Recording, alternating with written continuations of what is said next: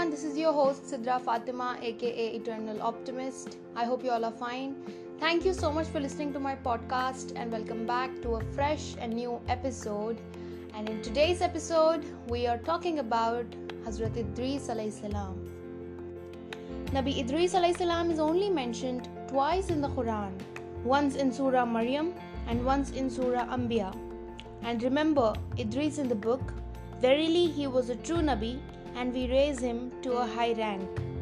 And Ismail and Idris salam and Zulkifl, each of them, was greatly patient one from the Quranic verses.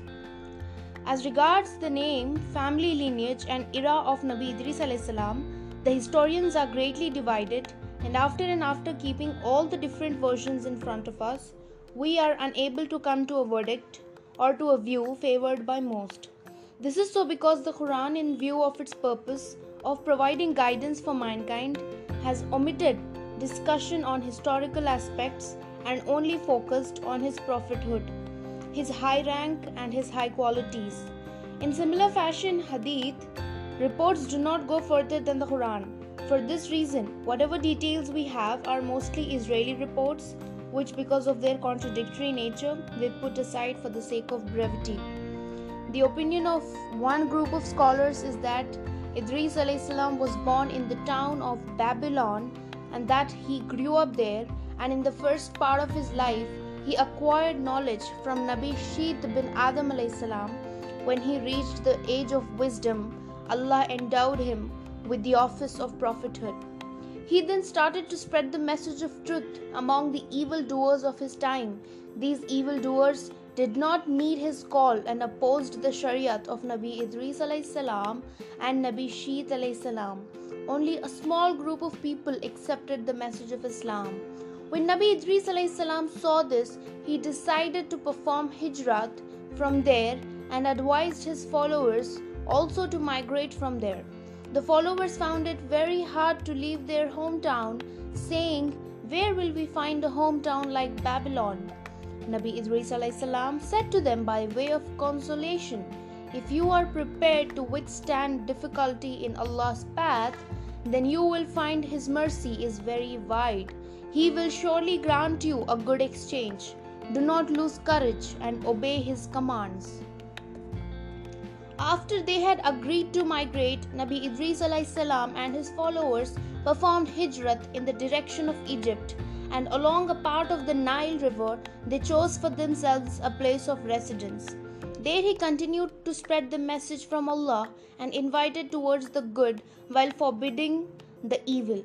It is said that during his time an eloquent form of language was being spoken, and also that through Allah's gift to him, he was able to speak in most languages on earth. He used to convey the message to each nation in their own language. According to another report, Nabi Idris salam was the first person to make use of the pen. Subhanallah. The special qualities.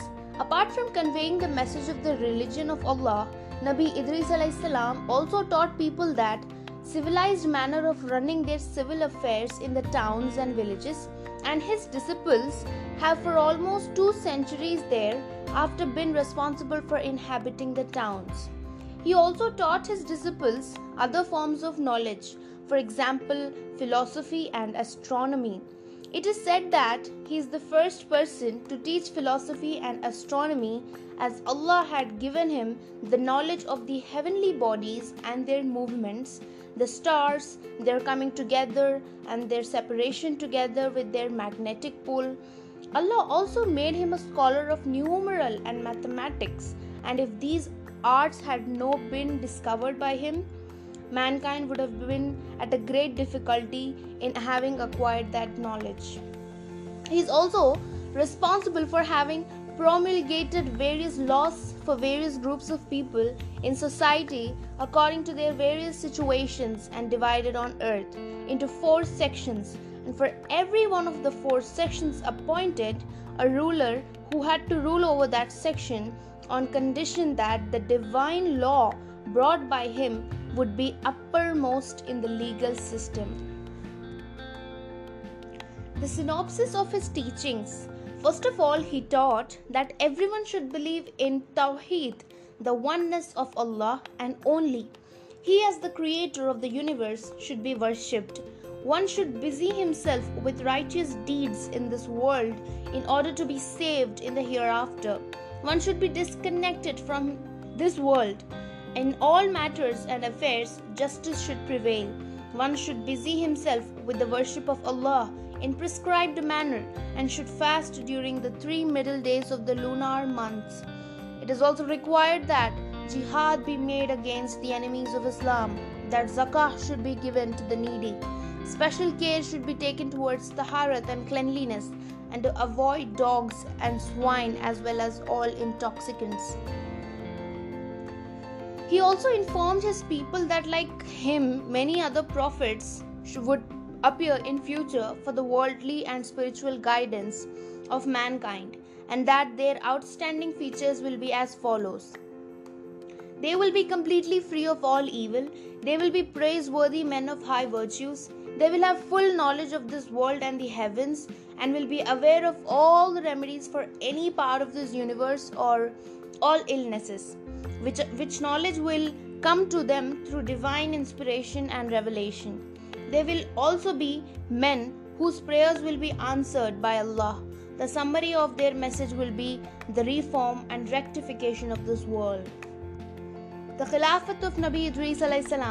When Nabi Idris was made the ruler of this earth, he divided the inhabitants in three classes according to their knowledge and actions. These three classes were the priests, the kings, and the subjects. Their ranks were fixed in this sequence the priests were the highest rank and they were only responsible to Allah in the affairs of the kings and the subjects. The next in rank were the kings who were responsible for the affairs of the state. The subjects were only responsible for their own selves and were therefore in the third rank. These ranks were fixed according to their own compulsory duties and obligations and were not according to their family connections or tribal considerations. Nabi Idris used to continue to have these laws carried out diligently until the time came for him being raised up to Allah.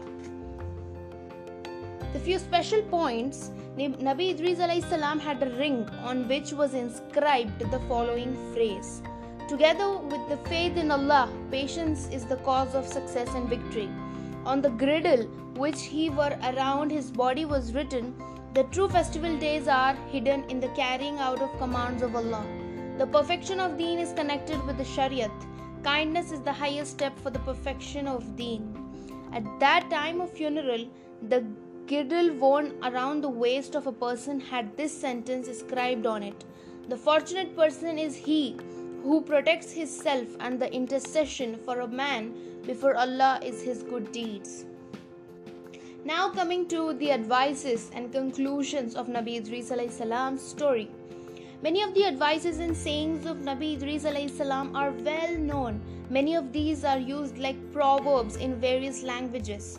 So, I will narrate some of them to you. Here are some of them. The first point is to express adequate thanks for Allah. For Allah's numerous bounties and favors is beyond man's capability. Gratitude is everything. Be grateful. Whosoever desires to reach perfection in knowledge and desires to be a door of righteousness should never go near to the causes of ignorance and bad character.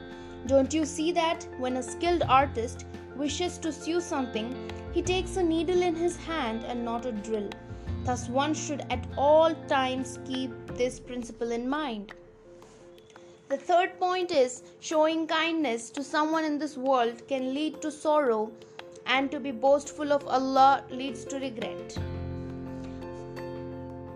Fourth point is for the remembrance of Allah and for the performance of righteous deeds, a precondition is sincerity.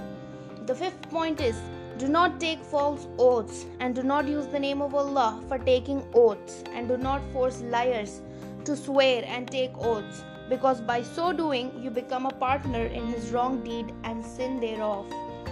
The sixth point is do not adopt a lowly profession, as for example, as receiving payment for allowing animals to copulate, fertilize, and impregnate other animals. The seventh point is obey the kings who have been appointed over you by the prophets for the implementation of Allah's laws. Remain humble in the presence of your elders and at all times keep your tongue wet with the praises of Allah. The eighth point is wisdom is the life of the soul. So try to acquire as much as wisdom and knowledge as possible. Ninth point, very important, do not be jealous over the good life others enjoy because the happy life only lasts a few days. The last point, tenth point, is whoever seeks more than the necessities of life will never be satisfied and contented because man is greedy. So, some research scholars and biographers have tried to prove some similarity between Nabi Idris and Hermes, the Greek mythological figure, but this is wrong. Hermes is a figure of mythology who is noted for some wise sayings, whereas Idris salam was a prophet of Allah. So, this was the story of Hazrat uh, Idris salam that I brought for you for this very beautiful episode, and we learned a lot from his stories his character his wisdom his way of functioning an entire town is extremely inspiring and we should motivate ourselves to be like that. So thank you so much for listening to my podcast.